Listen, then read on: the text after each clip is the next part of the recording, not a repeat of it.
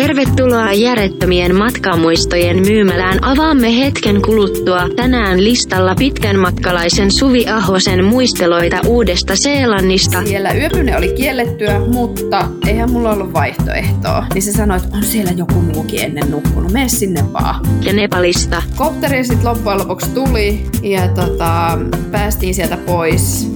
Lopussa saamme faksin Sunny Roadilta. Tervetuloa mukaan. Moikka Suvi. Tervetuloa järjettömien matkamuistien myymällä. Mitä se oikein täällä teet? Me luulin, että sinun pitäisi olla tällä hetkellä Nepalissa haikkaa. Mitä kävi? Koronan takia peruuntuu kaikki. Kuten kaikki nyt varmasti ymmärtää, että kaikki reissut peruuntuu. Eikä tiedä kuinka pitkäksi aikaa. Että syksyyn se nyt on tähän tietoon siirretty, mutta ei voi tietää pääseekö sinne syksylläkään. Niin kerropas siitä, että mitä sinun itse asiassa piti mennä tekemään? Nepalin halki menee tämmönen Great Himalaya Trail vaellusreitti, mikä on maailman korkein vaellusreitti. Ja se itse asiassa menee koko Himalajan vuorijonon läpi, mutta meidän tarkoitus oli kävellä tuo Nepalin osuus, mikä on noin 1700 kilometriä pitkä. Ja, ja siitä käveltiin viime syksynä semmoinen noin 500 kilometrin osuus ja nyt olisi sitten lähdetty kävelemään loput. Palataan tuohon Nepaliin vielä myöhemmin, mutta mitäs, muistellaanko vähän Ausseja? Me ollaan siis tavattu 2006 äh, Tuvumpassa lihatehtaalla. Joo. Minkälaisia muisteja sinulla on siitä ajasta? Oi että, olihan se hauskaa aikaa. Siellä vaan ajeltiin ympäri Australiaa autolla ja tehtiin aina silloin töitä, kun rahat oli loppu ja, ja suunniteltiin uusia seikkailuja. Että olihan sekin ihan mahtavaa aikaa kyllä se mielikuva, mikä minulle tulee sitten reissusta, se oli minun ensimmäinen reissu yhtään minnekään ja work and holiday viisumilla peruus välivuotta viettävässä. Joo, joo, mä muistan sen, kun me tavattiin ja mun mielestä olit ihan kauhean rohki, kun sä olit suoraan lukiosta lähtenyt yksin Australiaan vuodeksi. Ihan mahtavaa. Joo, se oli, se oli kyllä jännä, mutta me ajatellut sitä mitenkään semmoisena erityisen rohkeana juttuna. Me vaan meniin. Mm. Mutta nyt kun miettii jälkeenpäin, melkein 15 vuotta myöhemmin, niin miettii sitä, että on se kyllä ollut hullu, että, että sielläkin jossain lihatehtaalla ollut töissä töissä, keskellä ei mitään. Mm. Niinpä. ja sitten tehnyt ihan mitä sattuu. Mutta se on jännä, että, että tuota, minulle tulee jotenkin Ausseista ja siitä vuodesta mieleen semmoinen hyvin lämmin ja hiekkainen ja jotenkin semmoinen suolainen olo, kun muistelee mm. sitä. Kyllä. Ausseista me on saanut semmoisen vaelluskärpäsen purasun, että, että me oli jossain keskellä ei mitään Etelä-Australiassa ja sillä me käyttiin haikkaa. Joo. Me leirittiin ilmasilla tai sitten valtion halvoilla leirintäalueilla, missä ei ollut käytännössä mitään palveluita. Mm. Ja sit käytiin aina tekemään päiväreissuja.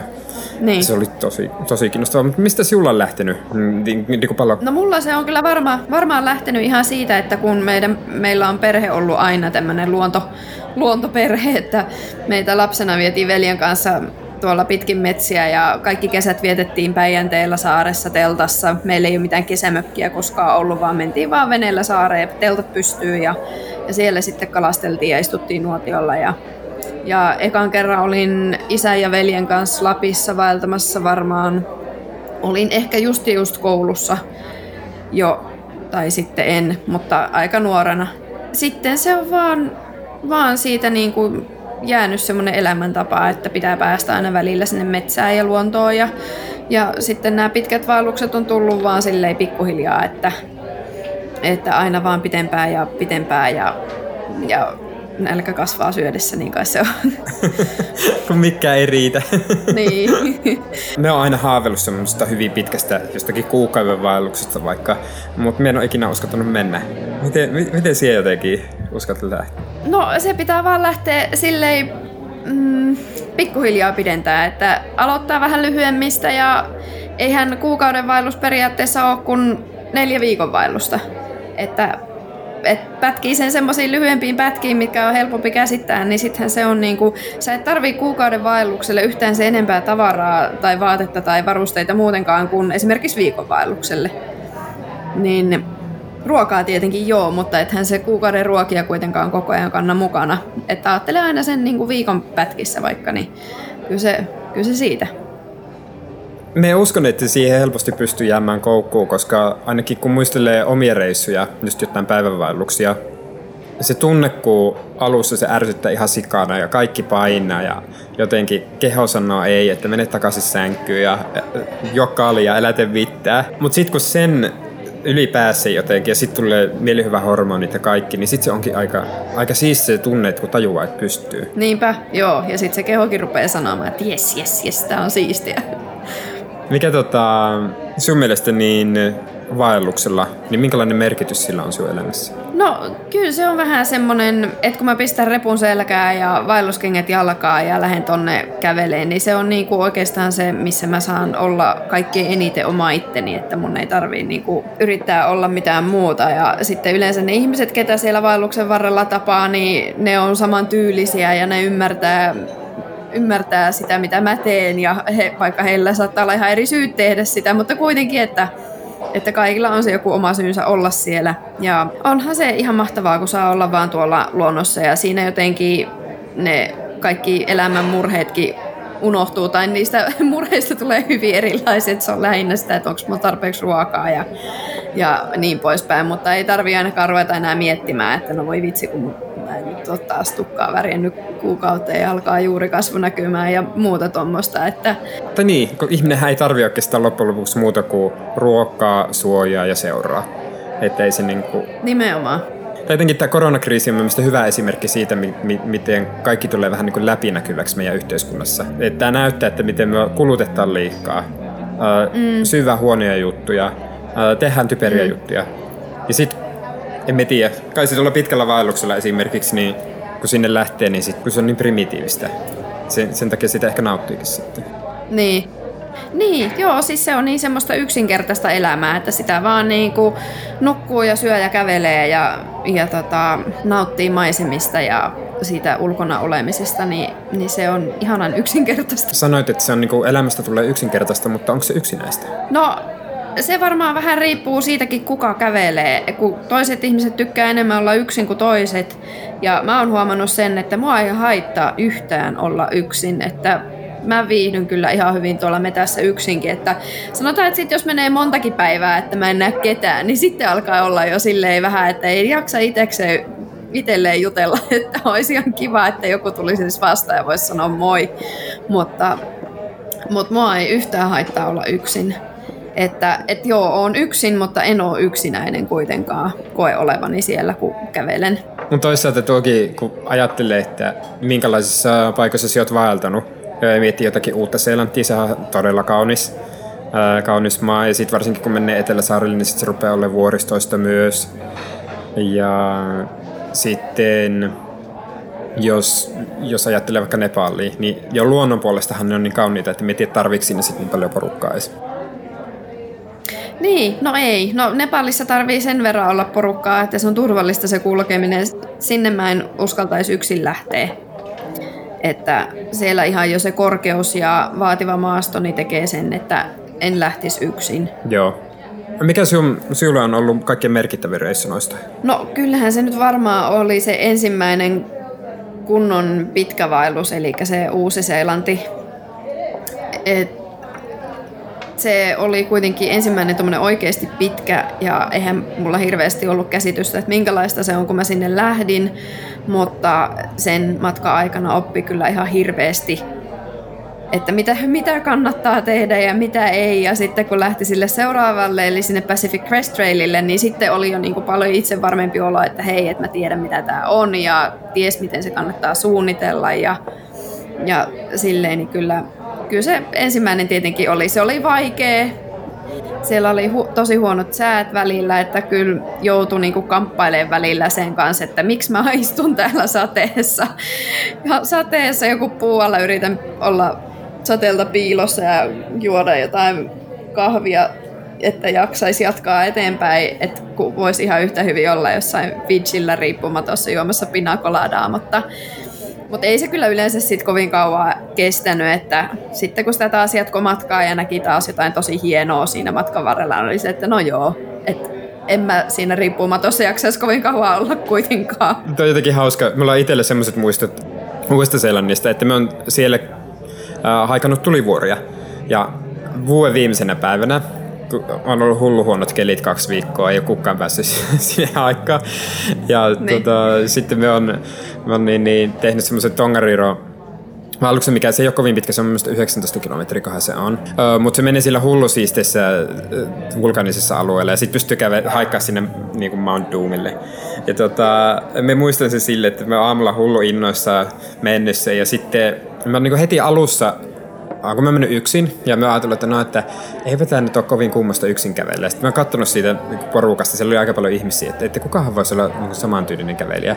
Sitten me Kato, että siinä on tuommoinen joku tyttö, että, että sen on varmaan helppo kävellä, ettei ole liian raskas, koska joskus esimerkiksi saksalaiset on saattanut mennä hullun nopeasti ja mennä pysynyt niiden perään. No, sitten mä että hei terve, että miten menee. Sitten hän vaan, että joo, ihan hyvin, että, että oot täällä kävelle, että, että yksinkö. Sitten me joo, yksin. Sitten joo, miekin on, että, että lähdettä vaan haikkaa. Sitten se lähti pyyhältää niin hullun kovaa vauhtia se tyttö, että me menisin kuolla jo ennen puolta väliin. Okay. Se oli ihan järjetön. Mä olin budjetoinut sille, sille että tota, mulla menee seitsemän tuntia tähän, tai kahdeksan mm. tuntia todennäköisesti, niin meillä meni kuusi tai viisi puoli. Ja tämä sisälsi sen, että et, et minä kävin siellä Mount Doomin, Doomin mm. Eh, huipulla. Tämä on kyllä tämä on yksi syy, minkä takia mä kävelen tosi paljon yksin, koska se on ihan hirveän vaikea löytää semmoinen kaveri, kenen kanssa voisi niinku useita kuukausia kävellä kun niin kuin varmaan huomasit, niin jos joutuu yhtään menee nopeampaa kuin mikä on itselle semmoinen hyvä tahti, niin se vie voimat aika äkkiä. Joo, kyllä. Ja mm. se on jotenkin järjetöntä just se, että, että tuohan oli vain semmoinen 19 kilometrin haikkaus. Se oli toki tosi mm. mäkistä, että siinä mielessä se, että et voimatkin menee ihan toisella tavalla kuin jos kävelee tasasta. Mutta mut se on niin. totta, että, että me muistan sen, että kun me lähdettiin kävelemään, niin se oli eka puoli tuntia, niin me oikeasti luulin, että me kuolen. Ja, ja mietin, että hitto, että miten me pääsen täältä pois. Että me voi, voi, voi lähteä täältä pois mitenkään. Mm. Tota, sä oot varmaan nähnyt just aika, aika monenlaista kulkijaa. Niin ootko nähnyt ihmisten kasvaan reissuilla? Muitakin kuin fyysisiltä vitolta. niin no, siellä harvemmin kasvetaan noilla reissuilla, että siellä kyllä yleensä ennemmin jätetään jonkun verran kiloja sinne vuorille tai jonnekin, mutta, mutta tota, kyllähän siellä niinku, äh, ihmiset aina vähän ehkä muuttuu tuommoisella reissulla, varsinkin jos se on niinku ensimmäisiä reissuja vuorille, mitä mäkin on sitten niinku paljon nähnyt ihmisiä matkanjohtajana, kun on vetänyt noita vaelluksia tuolla Himalajalla, niin sinne on tullut ihmisiä, jotka ei ole ikinä ennen ollut siellä.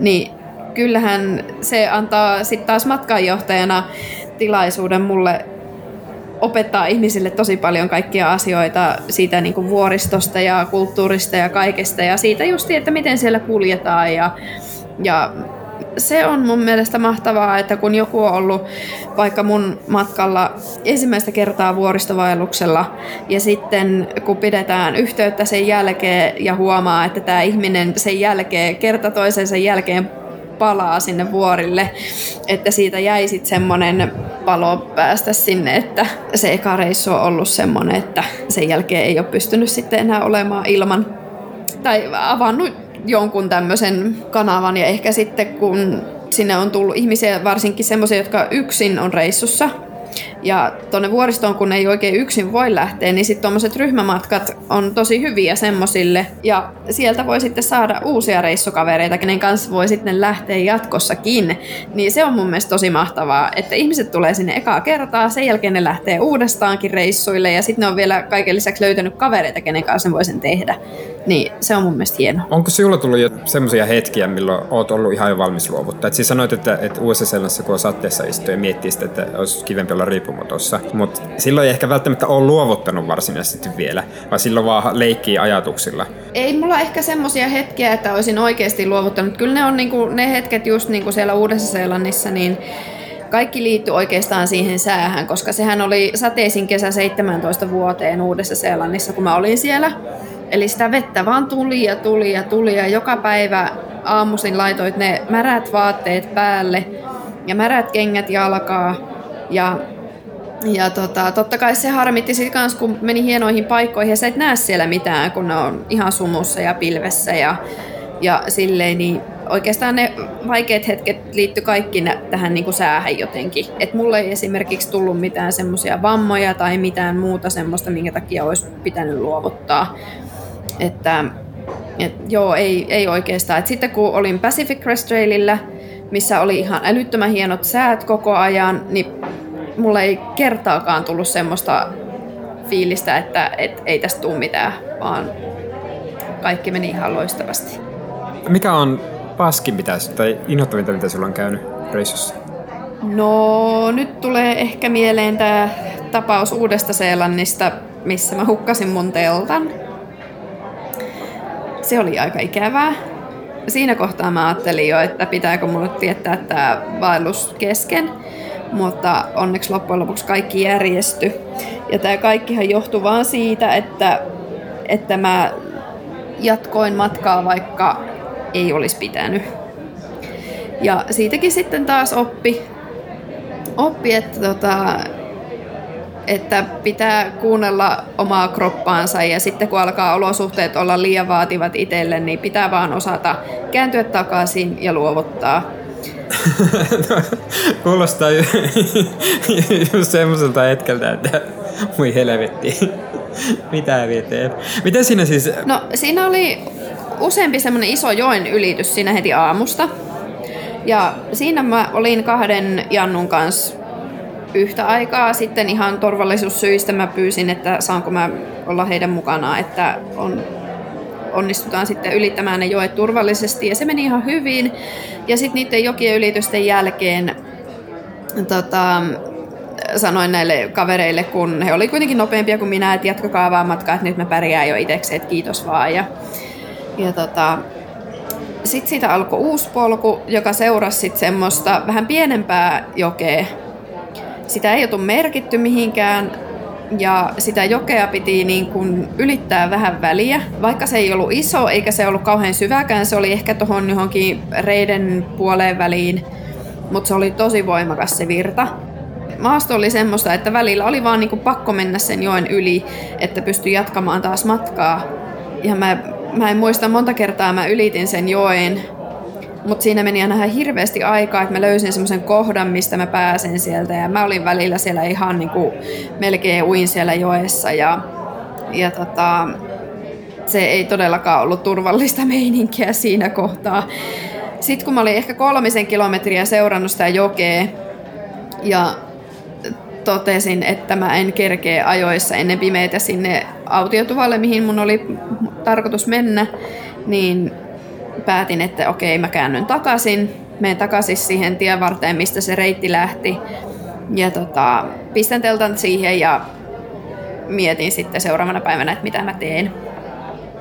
Ja käännyin takaisin ja yritin sitten, kun olin niin väsynyt, niin pysyä mahdollisimman paljon siinä joen yhdellä puolella, ettei tarvitsisi ylittää sitä niin paljon.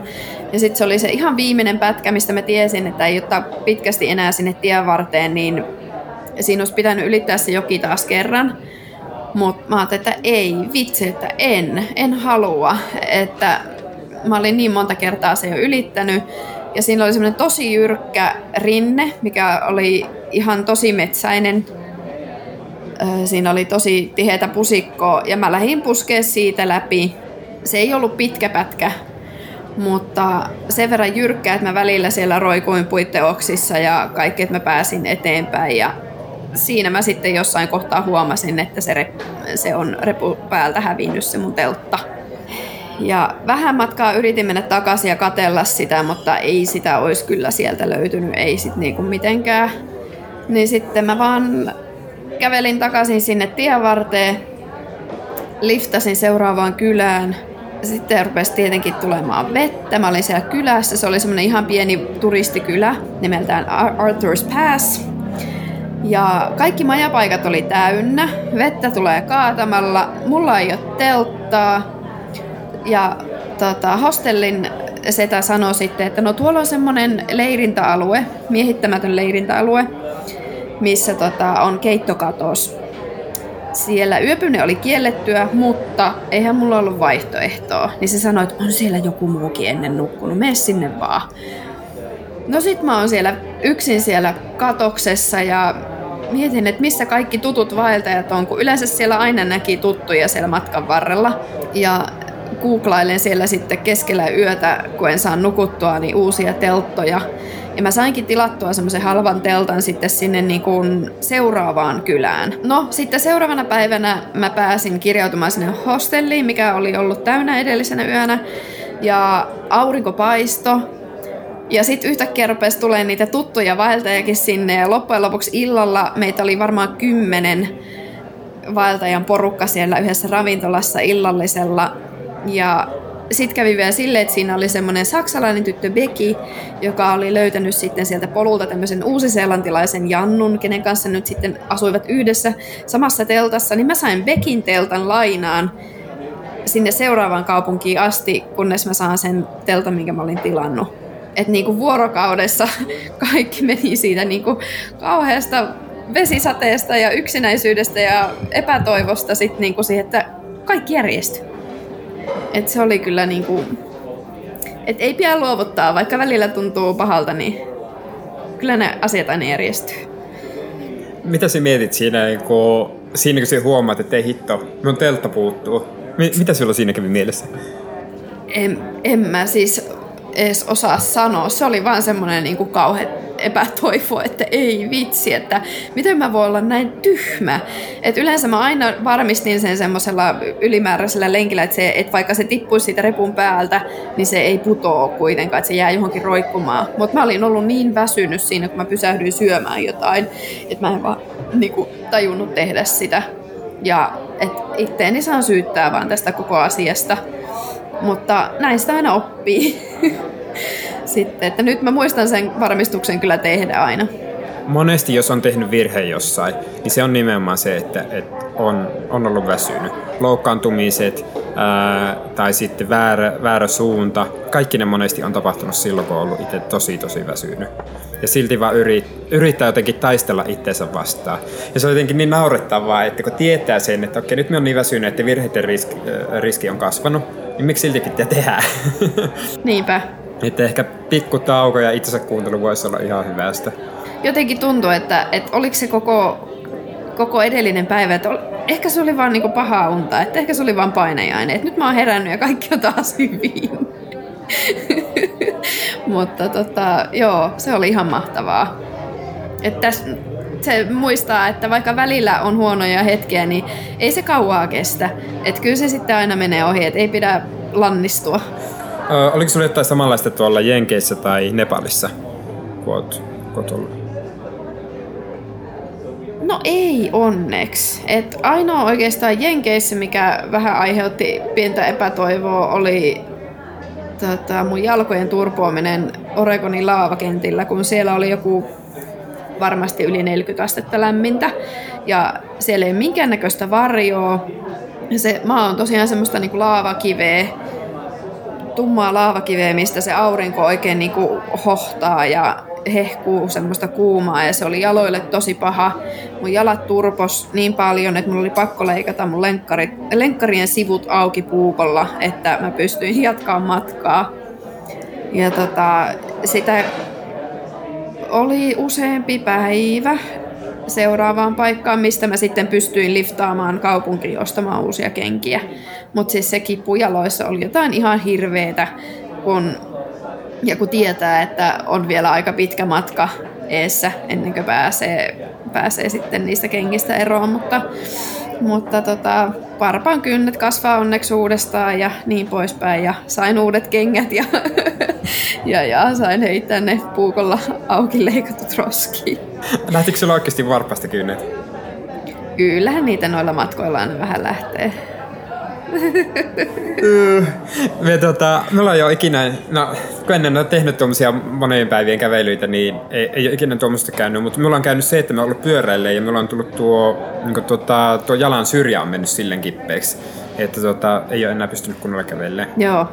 Se on tosi inhottavaa just se, että, että kun on vaikka puolessa välissä matka ja sitten tajuu, että hitto tää koskee, koskee, koskee. Mm. Vaikka vettää kaikkia kipulääkkeitä, niin siltikään se ei auto ja, ja jotenkin se on kyllä inhottavaa. Mutta miten, niin kuin, jos varpaan kynsi lähtee, niin miten sitten pystyy vielä jatkaa? Öö, no se varpaan kynsihän lähtee yleensä vasta vähän vähän se niin kuin itse asiassa saattaa olla mennä viikkojakin sen jälkeen, kun se on tavallaan vaurioitunut. Että se niin kuin, ei ole oikeastaan kipeä enää siinä kohtaa, kun se kynsi lähtee irti. Et se, se on kipeä silleen niin kuin sil, aikaisemmin ja sitten se kynsi lähtee vasta niin kuin myöhemmin. Jos puhutaan vielä tuosta teidän Nepalin reissusta, niin teijähän piti mennä Nepalin halki 1700 kilometriä, josta syksyllä työ haikka sitten jo 500 kilometriä. Toinen puolikas teidän piti tehdä nyt, mutta miksi työ ajattelitte laittaa tämän haikkauksen kahteen osaan? Ihan sen takia, että se on aika pitkä matka ja Nepalissa on kesällä sadekausi ja talvella tietenkin talvi ja kylmää. Ja koska tuossa on tosi paljon korkeita solia, niin ne on talvisin sitten lumen peitossa. Ja se hyvä vaellusaika siinä välissä on aika lyhyt, niin ihan senkin takia, että saa tehtyä sen vaelluksen mahdollisimman hyvässä säässä. Ja sitten se, että se on aika kallis, niin sitten, että saisi jaettua näitä kustannuksia sitten kans kahdelle eri vuodelle. Eli kun me palkataan sinne opas, Meillä oli syksylläkin opas siellä sen koko matkan ajan. Ja, ja sitten siellä on paljon sellaisia alueita, mihin tarvii olla vaellusluvat. Jotkut luvat saattaa maksaa jopa 500 dollaria per henkilö. Niin siitä tulee aika paljon kustannuksia, niin ihan tästäkin syystä halusin sen sitten jakaa kahdelle vuodelle ja se helpottaa sitä suunnittelua. Et kyllä sen jotkut kävelee yhdessäkin kaudessa, mutta tota, se vaan niin kuin tuntui helpommalta tehdä näin. Uh, niin, kenen kanssa muuten olit tuolla reissussa? Sanni on mun reissukaveri tällä Himalaya, Great Himalaya Trailillä ja mä mietin silloin, kun mä rupesin tätä suunnittelemaan, että kenen kanssa mä voin tonne lähteä. Kun, niin kuin sanoin, että ei ole helppo löytää semmoista hyvää vaelluskaveria ja tonne vielä mulla oli aika monen lista vaatimuksia, että mä halusin, että hän on ollut Nepalissa ennen, mä halusin, että hän on ollut korkealla, niin kuin tuolla oikeasti korkeilla vuorilla 6000 metrissä ennen, että tietää, miten sinne sopeutuu. Ja, tota, ja että on yleensäkin vaeltanut aikaisemmin. Ja tota, sitten kun rupeaa miettimään, että no kellä on mahdollisuus lähteä useammaksi kuukaudeksi reissuun, kellä on kiinnostusta yleensäkään lähteä tuommoiseen reissuun, niin sitten mulla tuli mieleen Sanni, joka tosiaan viisi vuotta sitten sitten oli mun Everest Base, Basecamp-vaellusryhmässä asiakkaana. Hän oli juuri valmistunut lääkäriksi ja oli valmistujaismatkalla sitten siinä ja se oli hänen ensimmäinen tämmöinen vuorireissu. Ja tämä on yksi tapaus, mikä on just niin kuin puhuin, että kun näkee, että ihmiset innostuu jostain asiasta ihan hirveästi, niin Sanni innostui vuorista ja hän on sen jälkeen ollut vaikka missä, ollut Nepalissa monta kertaa vaeltamassa ja kiipeämässä ja, ja hän on hiihtänyt Grönlannin halki ja, ja vaikka mitä, niin mä ajattelin, että ei vitsi, että lähtisiköhän Sanni, että Sannilla olisi just semmoista sopivaa seikkailuhenkeä ja, ja tota, muutenkin niin kuin täyttää nuo kaikki kriteerit ja mä laitoin hänelle viestiä tuossa joskus silloin viime vuonna tammikuussa, että, että lähtisitkö syksyllä tämmöiseen. Ja ei sen, se ei niinku edes siinä kummemmin nikotellut tai ihmetellyt, että no itse asiassa ei mulla ole syksylle mitään suunnitelmia, että mennään vaan, kuulostaa kivalta. ja tota, sille, siitä sitten lähdettiin suunnittelemaan. Miten teidän reissu meni? No siis menihän se tosi hyvin, että vaikka, vaikka ei päästy sinne korkeimpiin osiin, mikä oli oikeastaan yksi semmoinen, mitä mä eniten odotin ja mihin mä olin valmistautunut. Mä kävin jäätikkökurssinkin ihan sitä varten, että on sitten niin kuin enemmän valmiuksia liikkua siellä korkealla. Mutta, mutta tosiaan se, ne pysyy siellä ne solat, ei ne häviä mihinkään, että käydään tekemään se joskus myöhemmin. Ai jaa, mitä siinä oikein kävi? Makalun alueella oli tämmöinen itse asiassa koko vaelluksen korkein kohta, mikä olisi noussut sinne yli 6000 metriin. Ja me oltiin jo noin 5700 Sherpani Gold Base Camp nimisessä leirissä ja, ja tota, siitä meidän piti sitten seuraavana päivänä lähteä nousemaan sinne korkeiden solien yli. Mutta sitä lunta tuli niin paljon, että me jouduttiin odottaa sinne pari päivää, että se sata, sade loppuisi mutta se ei loppunut. Sitä lunta vaan tuli koko ajan enemmän ja sitten se meidän opas totesi, että nyt oli vaarallista lähteä tuonne ylös. Ja siinä meidän piti sitten miettiä, että, että mitä me tehdään, että lähdetäänkö kävelemään alas Mutta me ei oltu siinä sitten kahdestaan sen mun vaelluskaverin Sannin kanssa, vaan siinä oli myös semmoinen hollantilainen, kaksi hollantilaista naista meidän kanssa. Ja heistä toinen sanoi, että hän ei kävele alas, että hän lähtee helikopterilla. Sitten me otettiin sitä helikopteria siinä niin kuin päivä ennen kuin se tuli. Ja mä olin jo ihan valmis lähteä kävelemään alas, kun tuntui, että sitä kopteria ei kuulu. Ja tämä toinen hollantilainen rupesi siellä riehumaan sitten, kun mä sanoin, että me lähdetään kyllä nyt käveleen, niin se veti semmoiset itkupotkuraivaret siellä, potki niitä kasseja ja itki ja huusi. Ja kyllä se oli siis lähes 60 naisesta. Että ei edes mikään niinku 20 kokematon vaeltaja, vaan niinku aikuinen nainen. Mutta tota, ymmärrän häntä siinä mielessä, että se ei olisi ollut aika vaarallista se alaskävelykin, koska siellä oli se maasto semmoista hirveätä moreenikivikkoa, ne kaikki kivet oli irtonaisia ja sitten kun siihen on tullut vielä lunta paljon päälle, niin se on aika ikävää kävellä. Mutta tota, kopteri sitten loppujen lopuksi tuli ja tota, päästiin sieltä pois. Et tietenkin harmittaa, että ei päästy sitä, sitä korkeinta osuutta kävelemään tai kiipeämään mutta ei ne sieltä mihinkään häviä. Täytyy mennä se pätkä sitten kiipeämään joskus myöhemmin uudestaan. Tuo, tuohonkin varmaan liittyy just jotenkin ähm, se, että minkälainen tyyppi on ja miten, miten kasvaa. Koska me muistan itse just niiltä niin kuin ekoilta päivävaelluksilta, niin jotenkin silloin ajattelin, että me on pakko päästä tuon vuoren, vuoren päälle. Oli mikä oli. Ja nyt jotenkin, kun on vähän vanhempana tehnyt jotain vaelluksia, niin ei se ole niin justiinsa. Et pääasia on se, että saa olla siinä tilassa, missä vuoret on, tai luonnon ympäröimänä. Jos on jotain kavereita, niin se on, se on hyvä juttu myös. Mutta että, että kaikkein prioriteettilistalla ykkösenä ei ole huiputus. Joo, kyllä se helpottaa näitä reissuja huomattavasti, jos ei ole niin kuin semmoinen, että olisi joku pakko päästä johonkin henkensä uhalla tai oman terveytensä vaarantaen niin kuin johonkin pää, tiettyyn päämäärään.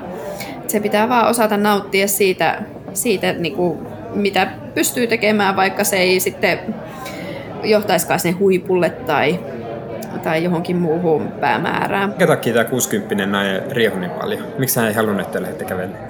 Hän oli varmaan vähän peloissa. Mä luulen, että, että hän oli vähän semmoisessa paikassa, missä hän ei olisi pitänyt olla ollenkaan.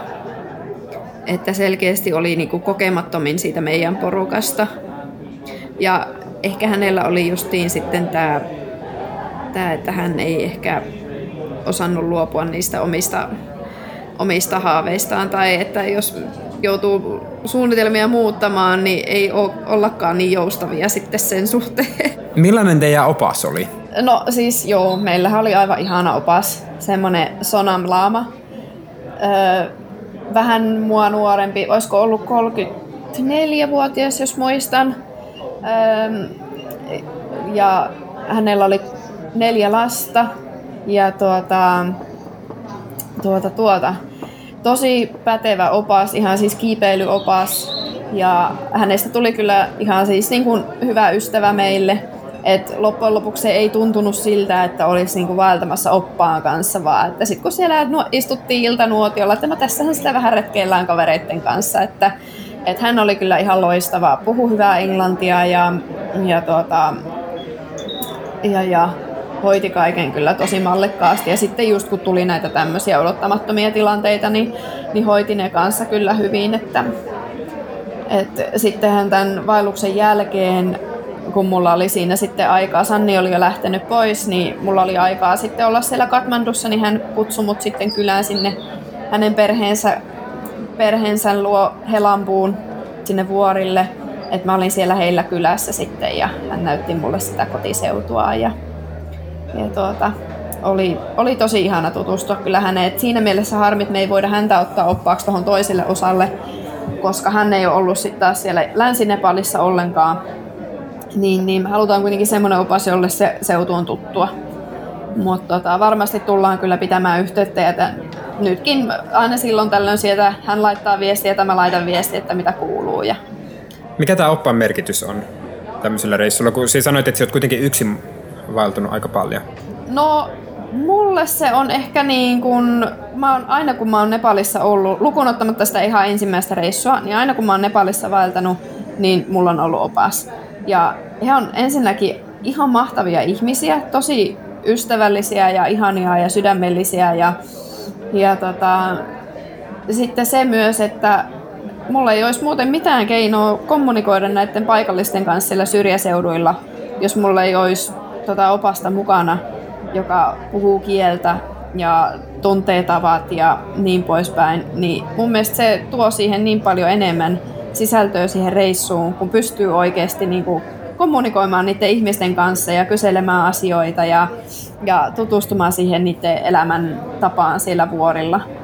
Et, et ihan siitäkin syystä niin mä tosi mielellään maksan sille oppaalle. Plus, että mä työllistän siinä sitten tietenkin jonkun ja, ja tota, ja on se ihan niin kuin turvallisuussyistä myös hyvä, että on kuitenkin sitten useampi ihminen siinä matkassa. Me jää miettiä vielä tuota, että kun on hyvin pitkällä reissulla, niin siinähän aina jotenkin tottuu siihen ns. uuteen normiin. Niin miten sie tuut takas pitkältä reissulta? Sepä se. Pitkän vaelluksen jälkeen mulla oikeastaan päällimmäisenä on mielessä just se, että saa esimerkiksi laittaa muuta vaatetta päälle kuin ne kaksi vaatekertaa, mitä on mukana. Et kun on neljä kuukautta pitänyt samoja vaatteita, on ihan mahtavaa, kun voi laittaa vaikka farkut jalkaa. Ja ihan siis laittaa vaikka meikkiä ja pääsee suihkuun ihan milloin vaan. Että niinku, tämmöiset hyvin pienet arkiset asiat tuntuu ihan mahtavilta ja juhlavalta jotenkin sen jälkeen. Me voin niin kuvitella. Vähän niin kuin kun tulee kolme vuoden repureissulta takaisin ja on käyttänyt vain samoja farkkuja koko ajan. Mutta itsellä ainakin on myös vähän haikea olo. Niin miten sinulla?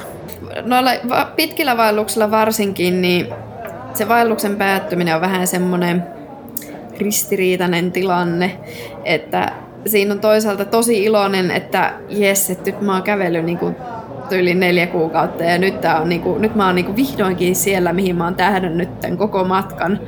Mutta sitten taas toisaalta se voi olla tosi surullista myös, koska se, yleensä se matka on jotain ihan älyttömän siistiä ja sitten se vaan niinku loppuu. Kyllä siitä voi tulla semmoinen, sanoisin, että mullekin on tullut semmoinen pieni masennuksen tyylinen ehkä sen pitkän vaelluksen jälkeen, kun pitääkin yhtäkkiä mennä mennä takaisin töihin ja siihen tavallaan arkeen. Ja, mutta siitä sitten yleensä oikeastaan pääsee kaikkein parhaiten yli, kun rupeaa suunnittelemaan uutta reissua. niin se on siihen niin se paras, paras keino parantua, mutta sitähän tämä vissi on tämä elämä, että kun on kotona, niin sitä ikävöi sinne polulle, että oispa vaeltamassa. Ja sitten kun on vaeltamassa, niin sitten on niin kuin, että oispa kotona sohvalla katsossa telkkaria. Tuleeko sinulla vielä jotain mieleen Nepaliin tai sitten tuohon Jenkkien vaellukseen liittyen? Tuota, tuota. No ehkä niinku tommonen, mikä tulee niinku mieleen näistä pitkistä vaelluksista. Varsinkin tuolla Jenkeissä, missä se on semmonen niinku ihan juttu, tuo, nuo pitkät vaellukset. Ja Pacific Crest Trail, kun on ollut olemassa jo se 50 vuotta, niin sinne on kehittynyt oikein semmoinen niin kulttuurisen vaeltamisen ympärille. Ja mikä oli mun mielestä hienointa huomata siellä ne ihmiset, jotka ei vaella, mutta asuu sen reitin varrella, että miten, miten he näkee niin kuin ihan hirveästi vaivaa auttaakseen näitä vaeltajia ja sinne saattaa joku tulla autolla sinne jonnekin polun päähän paistamaan hodareita ilmaisiksi kaikille vaeltajille, jotka kulkee siitä ohi tai, tai joku on saattanut tuoda sinne kylmälaukun täynnä kylmiä juomia ihan vaan vaeltajia varten. Ja, ja tota, sitten on ihmisiä, jotka majoittaa vaeltajia siellä ja kuskaa kauppaa ja, ja tota, tämä on niinku mun mielestä ihan mahtavaa huomata, että, että tämmöistä on maailmassa. Että ihan niin kuin pyyteettömästi autetaan vieraita ihmisiä ihan vaan siitä auttamisen ilosta, eikä vaadita siitä niin kuin mitään. Et usein ne on semmoisia ihmisiä, jotka on jo vaeltanut sen PCT vaikka joskus itse aikoinaan. Ja mua vähän harmittaa, että mä en täällä Suomessa sille pääse tekemään samanlaista vastapalvelusta kellekään. Mutta että se on, nämä ihmiskohtaamiset on tosi ihania muistoja sieltä matkan varrelta. Ja yksi syy, minkä takia mä tosi mielellään menisin uudestaankin Jenkkeihin vaeltamaan tuommoista pitkää matkaa, koska mä tiedän, että siellä tulee näitä kohtaamisia siellä matkan varrella. Ja, ja tota, se on tosi hieno lisää siihen vaeltamiseen.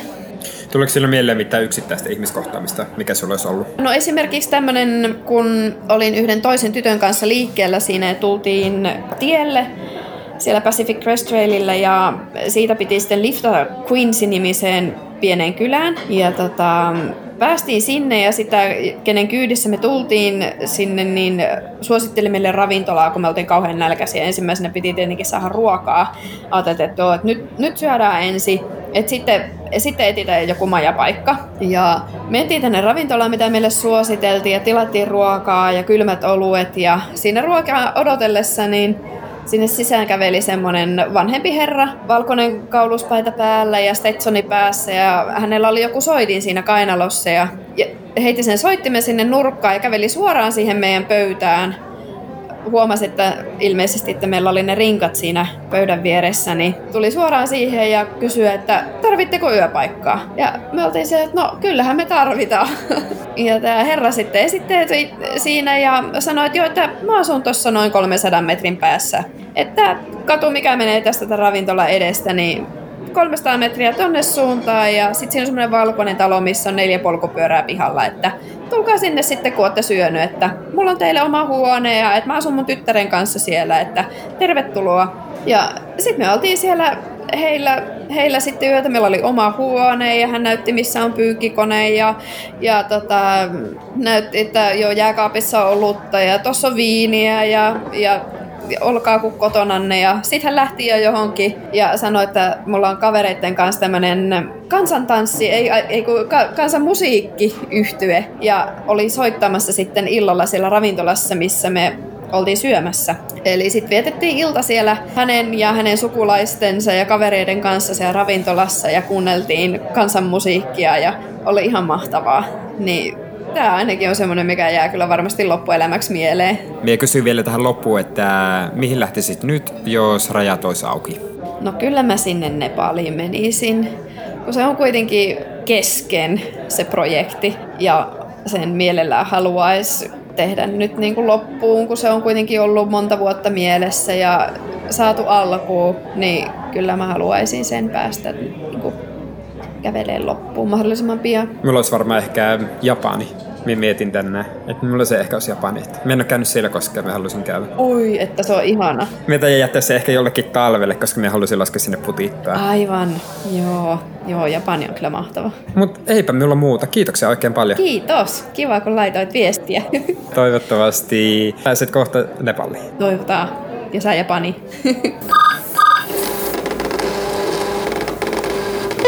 Olin vuoden 2016 huhtikuussa kevätmatkalla Euroopassa. Vietin viikon Bergamossa Italiassa. Eräänä aamuna lähdin taas kukkuloille. Ote päiväkirjastani. Kuulin suurimman osan retkestä erittäin kauniissa maisemissa. Maasto oli välillä aika vaativa. Kiviä, kalliota ja muuta sellaista. Pysähdyin varsin pitkän matkan kuljettuani paikkaan, jossa oli muitakin vaeltajia ja erittäin upeat näkymät joka suuntaan. Siinä vaiheessa oli jo sellainen olo, että en jaksa kävellä enää pitkästi. Ennen ihmisten ilmoille päästyäni jouduin kuitenkin kulkemaan vielä melkoisen matkan, johon sisältyi alue, jolla ei kylttien mukaan olisi edes saanut liikkua. Tuo pieni aamukävelyni alkoi vähän ennen yhdeksää ja majapaikassani olin takaisin vasta jossain puoli neljän paikkeilla. Ajaudun siis ilmeisesti pois kartan alueelta kukkuloiden toiselle puolelle sijaitsevaan kylään tai kaupunkiin, jossa tapasin sattumalta onneksi kuitenkin englantia puhuvan naisen. Hän sanoi, että minulla oli onnea, sillä useimmat siellä eivät edes ymmärtäneet englantia. Tämä ystävällinen nainen vei minut autolla pysäkille, josta pääsin bussilla Pergamoon. Vähän olin jo ehtinyt hermostua ja ajatella, että joudukohan siellä kukkulalla viettämään yöni. Takaisin kuitenkin selvisin. Mukavaa kun olit kanssamme muistelemassa. Palaathan vielä uudelleen viikon kuluttua kun Harri Pekka muistelee kymmeniä kohtaamisia valtamerten pelottavimman pedon kanssa. Tämänkin muistelun on mahdollistanut valtion takaama opintolaina.